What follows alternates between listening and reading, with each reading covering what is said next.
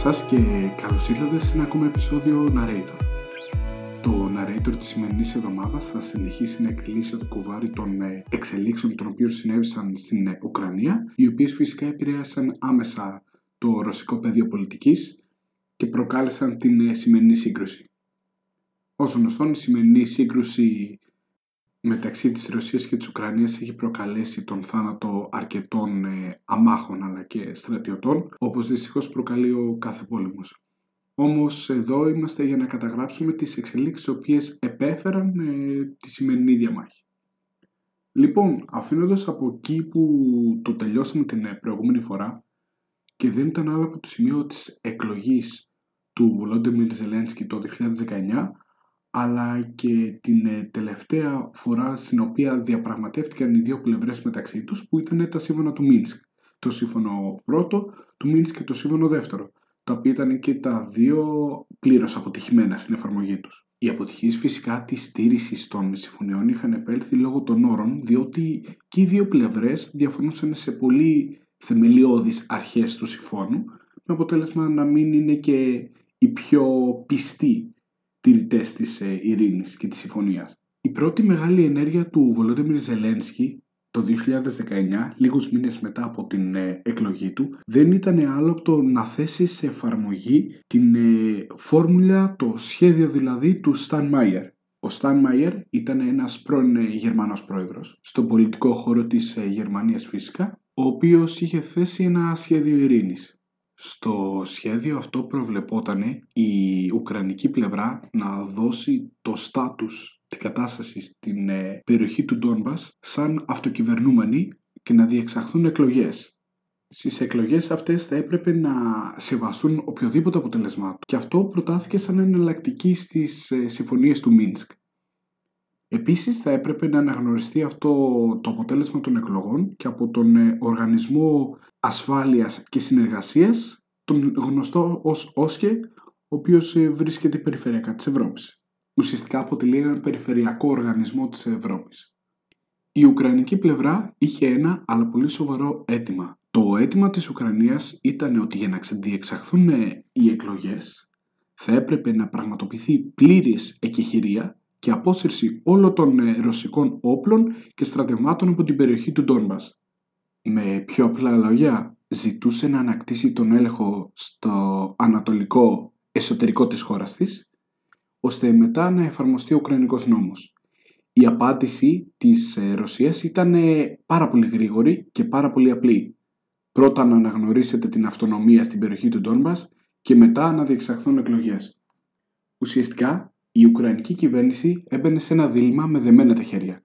Διότι αν αναγνώριζε την αυτονομία όπως επιζητούσε διακαώς η Ρωσία, θα έδινε την δυνατότητα στους αυτονομιστές όχι μόνο να προετοιμαστούν αλλά και να ενισχυθούν οικονομικά και πολιτικά στην περιοχή εκείνη και να προετοιμάσουν το έδαφος για την σύνδεση με το ρωσικό κράτος. Συμπερασματικά, βλέπουμε πως η Ουκρανία δεν μπορεί να εξυπηρετηθεί ούτε από την ε, φόρμουλα του Στανμάιερ. Έχει βρεθεί σε ένα διέξοδο. Το μεγαλύτερο όμως πρόβλημα που αντιμετωπίζει η Ουκρανία είναι πως δεν μπορεί να διεκδικήσει πίσω τα εδάφη της δια της οδού των όπλων. Δεν μπορεί δηλαδή να προκαλέσει κάποιο πόλεμο, γιατί μια ολομέτωπη επίθεση κατά της Ρωσίας θα είναι μια τεράστια ήττα για τους Ουκρανούς. Βάσει των αριθμών των στρατευμάτων, των όπλων που διαθέτουν οι Ρώσοι, οι οποίοι ήταν πολύ ανώτεροι των ε, Ουκρανών. Γι' αυτό, εδώ και χρόνια, δεν πρέπει πια να είναι κοινό μυστικό, πως ε, η Ουκρανία ζητά την ε, συνδρομή και τη βοήθεια του ΝΑΤΟ, καθώς επιθυμεί διακαώς να αποτελέσει μέλος του ΝΑΤΟ, ώστε να μπορέσει να αντιμετωπίσει την ρωσική επιθετικότητα. Όλο αυτό το πρόβλημα έγκυται φυσικά για τις εκατεχόμενες περιοχές στην Ανατολική Ουκρανία και το μεγάλο γεγονός είναι πως δεν θέλει με τίποτα να αναγνωρίσει την αυτονομία. Διότι αν αναγνωρίσει την αυτονομία, υποχρεωτικά βάσει νόμου, θα πρέπει να δώσει και αμνηστία στους αποσυστές, στους αυτονομιστές οι οποίοι προκάλεσαν τις ταραχές στην περιοχή του Ντόνμπας, δηλαδή στο Λουχάνσκ και στο Ντόνιετσκ. Και εύλογα θα αναρωτηθεί κάποιος αγαπητέ narrator γιατί να μην κάνει μια εξαίρεση ώστε να σταματήσει αυτή η επιθετικότητα στην περιοχή εκείνη, αυτή η αναταραχή και έχει προκαλέσει την ανασφάλεια των κατοίκων; Η απάντηση είναι πολύ απλά ότι δεν μπορεί να υπάρξει κάποιο ειδικό στάτους, κάποια ειδική μεταχείριση στους ε, κατοίκους της Ανατολικής Ουκρανίας, διότι αν τους χορηγήσει αμνηστία θα μπορούσαν μετά να πάρουν θάρρος και άλλοι άνθρωποι οι οποίοι θα προέβουν σε εχθροπραξίες κατά του Ουκρανικού κράτους. Δύο ακόμα πολύ σημαντικοί πολιτικοί παράμετροι είναι πως ε, αποτελεί την τελευταία ελπίδα των φιλοευρωπαϊκών ο Ζελένσκι, διότι αν αποτύχει στο να δώσει μια ευρωπαϊκή, μια φιλοδυτική λύση για αυτά που γίνονται στην Ανατολική Ουκρανία, μετά θα ξανεπιστρέψουν οι Ουκρανοί ψηφοφόροι στις φιλορωσικές πολιτικές. Άρα να αποθέτουν όλες τις ελπίδες τους στον Ζελένσκι.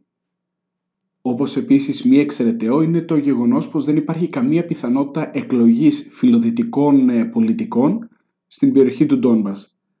Είναι περιοχές οι οποίες πλέον έχουν ως επιτοπλίστων ουσιαστικά ακραίους υποστηρικτές της Ρωσίας.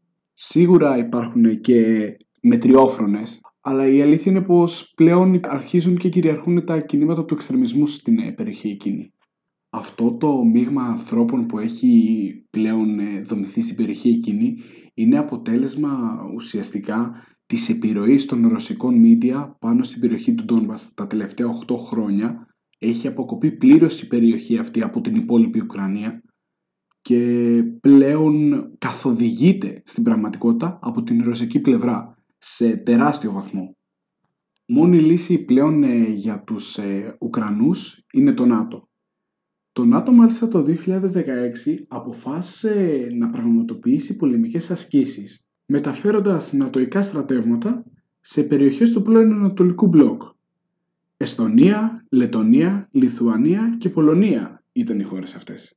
Η Ουκρανία το θεώρησε αυτό εδώ σαν μια μεγάλη ευκαιρία και το 2018 μαζί με τις Ηνωμένες Πολιτείες Αμερικής και άλλες 7 μη νατοικές χώρες πραγματοποίησαν στην ε, Δυτική Ουκρανία μεγάλες επιχειρήσεις στρατιωτικές αεροπορικού τύπου. Αεροπορικού τύπου δηλαδή εννοούμε πολεμική αεροπορία.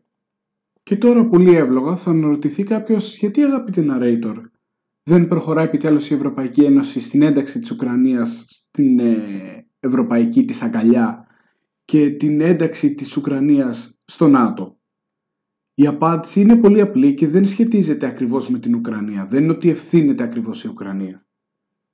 Απαντώντας λοιπόν στο πρώτο σκέλος, το οποίο είναι η μη ένταξη της ε, Ουκρανίας στην Ευρωπαϊκή Ένωση, παρόλο που η Ουκρανία ουσιαστικά έχει υπογράψει συμφωνία στην οποία επιτρέπεται η ελεύθερη εμπορία των ε, προϊόντων χωρίς δασμούς, αλλά όχι ουσιαστικά χορήγηση της ευρωπαϊκής ταυτότητας. Αυτό συμβαίνει για τον απλούστατο λόγο ότι αν υπάρξει η ένταξη της Ουκρανίας στην Ευρωπαϊκή Ένωση, το πρώτο πράγμα που θα κάνουν οι Ουκρανοί πολίτες είναι να μεταναστεύσουν από την Ουκρανία σε όλες οι υπόλοιπες ευρωπαϊκές χώρες. Αυτό γιατί γίνεται, διότι στην Ευρώπη, όσες χώρες ανήκουν στην Ευρωπαϊκή Ένωση, υπάρχει ελεύθερη μετακίνηση και ελεύθερη μετανάστευση από μία χώρα σε μία άλλη. Αυτό δεν είναι πολύ εύκολο να το πραγματοποιήσεις αν δεν είσαι Ευρωπαίος πολίτης. Η Ευρώπη δεν θα ήθελε να εντάξει μια χώρα η οποία θα είναι τόσο αδύναμη οικονομικά και πολιτικά και να μεταναστεύσουν όλοι οι πολίτες της και στο τέλος η Ουκρανία να καταλήξει να είναι μια άδεια χώρα. Θέλει πρώτα η χώρα να μπορέσει να ορθοποδήσει οικονομικά, να μπορέσει να ορθοποδήσει και πολιτικά, να αποκτήσει μια σταθερότητα και μετά να την εντάξει στην Ευρωπαϊκή Ένωση. Πράγμα το οποίο δεν φαίνεται να γίνει σύντομα, σίγουρα.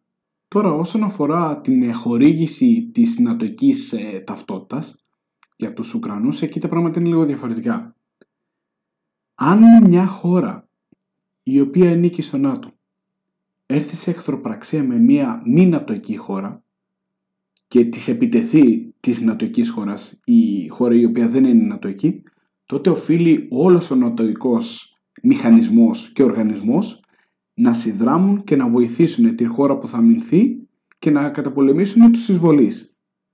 Στην προκειμένη περίπτωση, αν δηλαδή η Ουκρανία ενταχθεί στο νατοικό πρόγραμμα, στο ΝΑΤΟ δηλαδή, υποχρεωτικά βάσει του άρθρου 5 που αποτελεί τον πυρήνα του ΝΑΤΟ, θα πρέπει όλος ο νατοικός οργανισμός να επιτεθεί στη Ρωσία.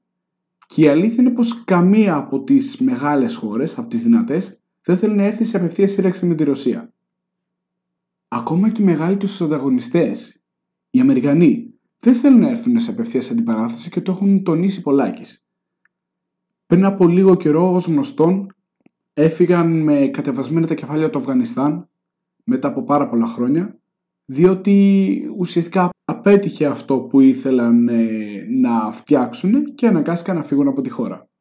Και αν για παράδειγμα ήθελαν να επιτεθούν ε, ατομικά οι Αμερικανοί σαν χώρα στην ε, Ρωσία για να υπερασπιστούν θεωρητικά τα δικαιώματα των Ουκρανών, των Ουκρανών συμμάχων τους στην πραγματικότητα γιατί οι σχέσεις είναι κάτι παραπάνω από φιλικές εδώ και μερικά χρόνια.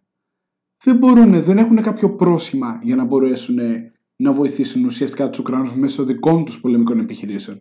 Η δικαιολογία δεν είναι ότι θα πάνε να απελευθερώσουν την Ουκρανία ή κάτι τέτοιο. Η Ρωσία πατάει πάνω στο γεγονός ότι εμείς θέλουμε να διεξαχθούν δημοκρατικές εκλογές στην Ανατολική Ουκρανία και από αυτές να προκύψει ένα δημοκρατικό αποτέλεσμα. Άρα και οι Αμερικανοί είναι με δεμένα τα χέρια και δεν έχουν και μεγάλη διάθεση να έρθουν σε μια τεράστιας κλίμακας πολεμικής σύγκρουση με τους ε, μεγάλους ανταγωνιστές τους. Στην πραγματικότητα η Ουκρανία έχει μετατραπεί σε μια χώρα, σε ένα πεδίο μάχης στο οποίο διακυβεύονται μεγάλα συμφέροντα. Είναι τα μεν ρωσικά και ανατολικά συμφέροντα, είναι όμως και αυτά της δύσης και των Αμερικανών. Είναι θέμα επιρροής, είναι θέμα κυριαρχίας και ουσιαστικά καμία από τις δύο πλευρές δεν υποχωρεί. Γιατί στο τέλος, σύμφωνα με τους ίδιους, θα φανεί ο ποιος είναι και ο πιο δυνατός. Από τη μία έχουμε την Ουκρανική πλευρά η οποία στηρίζεται από τους Δυτικούς και από την άλλη τους Ρώσους. Η αλήθεια είναι πάντως πως πριν από λίγες μέρες ο Ουκρανός πρόεδρος Βολόντιμιρ Ζελένσκι σε διάγγελμά του κατηγόρησε ανοιχτά το ΝΑΤΟ και δήλωσε ιδιαίτερα θλιμμένος όπως είπε ότι δεν έλαβε καθόλου τη βοήθεια στην οποία ήλπιζε πως θα πάρει. Και αυτό δεν το είπε πριν την εκκίνηση του πολέμου, δηλαδή να λάβει προκαταβολικά είτε χρήματα, είτε στρατεύματα, είτε όπλα, είτε οτιδήποτε. Το δήλωσε μετά από την εκκίνηση του πολέμου. Αλλά και το ΝΑΤΟ έχει μια πολύ συγκεκριμένη θέση. Από τη στιγμή που δεν είσαι μέλος μας, δεν μπορούμε να σε βοηθήσουμε. Είναι σαφές πως πλέον υπάρχει μια ρήξη, ένα ρήγμα στις σχέσεις μεταξύ Ουκρανίας και ΝΑΤΟ. Αλλά ο Ζελένσκι δεν σταματά να πιστεύει στην ε, Δύση και περιμένει βοήθεια από αυτήν να τον στηρίξει έναντι της ρωσικής επιθετικότητας και τρομοκρατίας όπως έχει πει πολλές φορές καθώς τους χαρακτηρίζει τρελούς. Δεν υπάρχουν όμως και λίγοι που χαρακτηρίζουν και αυτόν τρελό από τη ρωσική πλευρά. Τα νεύρα είναι τεντωμένα και οι νεκροί όλο και πληθαίνουν. Κάπου εδώ σταματά και το σημερινό μας επεισόδιο, κάπου εδώ τελειώνει.